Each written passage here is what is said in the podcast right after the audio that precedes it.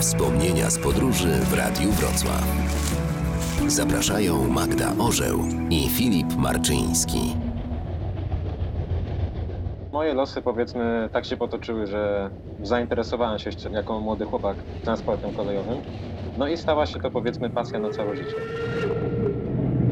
Dziś swoje podróże, w tym przypadku kolejowe, wspomina nasz słuchacz Jan Mieszko-Parszewski.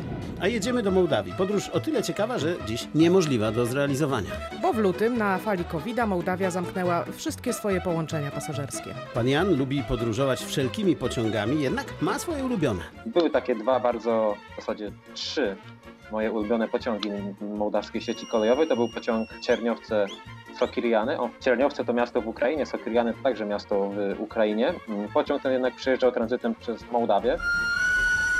Na pokonanie stosunkowo krótkiego dystansu potrzebowało bardzo dużo czasu. Tam chyba średnia prędkość wahała się w granicach 20 km na godzinę. I oczywiście każdorazowe przekroczenie granic to była także i drobiazgowa kontrola celno-paszportowa. To dość I po- uciążliwe musiały być te podróże. Znaczy, oczywiście, że tak, natomiast z drugiej strony ja to wspominam bardzo miło, bo jedna taka podróż i cała strona w paszporcie znikała. tak, oczywiście, że było uciążliwe, natomiast no, jakoś się to powiedzmy toczyło. Myślę, że jeśli powiem, iż toczyło się siłą rozpędu dawnego systemu, to dużo się nie pomylę, aczkolwiek będzie też lekko naciągane, bowiem te pociągi nie były puste. Czasami przygoda zaczyna się już na dworcu. Mam takie wspomnienie właśnie związane z pociągiem Besarabeska z Lotni, w zasadzie z Lotni Besarabeska w odwrotnej relacji. Ja do miejscowości z Lotni dojechałem autostopem z Kiszyniowa. Byłem mniej więcej na 5-6 godzin przed odjazdem tego pociągu. I no tak się potoczyło, jeszcze dosiadłem się do miejscowej grupy przy sklepie spożywczym.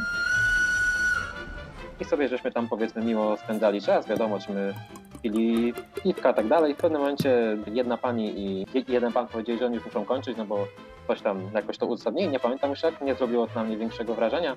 Mm, Dopiero po kilku godzinach zobaczyłem, że to była pani konduktor i pan maszynista, którzy musieli skończyć, no bo chyba już byli świadomi tego, że zbliża się nieubłagalnie godzina odjazdu.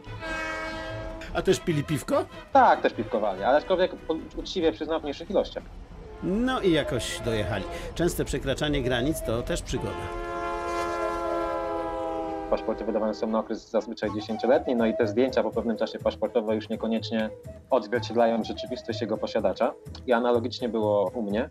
I mołdawscy pogranicznicy, którzy tam powierzchownie, ale jednak sprawdzali te paszporty, po pierwsze się, myślę, zaciekawili, co robi Polak w takim pociągu, no ale to myślę nie było dużym problemem. Natomiast y, to zdjęcie nie bardzo do mnie pasowało. I mołdawski pogranicznik zapytał się, czy mam drugi dokument potwierdzający moją tożsamość. Ja mu okazałem nasz dowód osobisty z aplikacji M-Obywatel. Wzbudziło duże zainteresowanie, wręcz podziw wśród mołdawskich pograniczników. Mówili, że o, o ale tutaj już nowocześnie i komfortowo u was. Na mołdawskie tory wrócimy jeszcze z panem Janem za tydzień. Wszystkich, którzy chcą się podzielić swoimi wspomnieniami z podróży, zapraszamy do pisania na nasz adres wspomnienia małpa radiowrocław.pl. Opowiedzmy je wspólnie.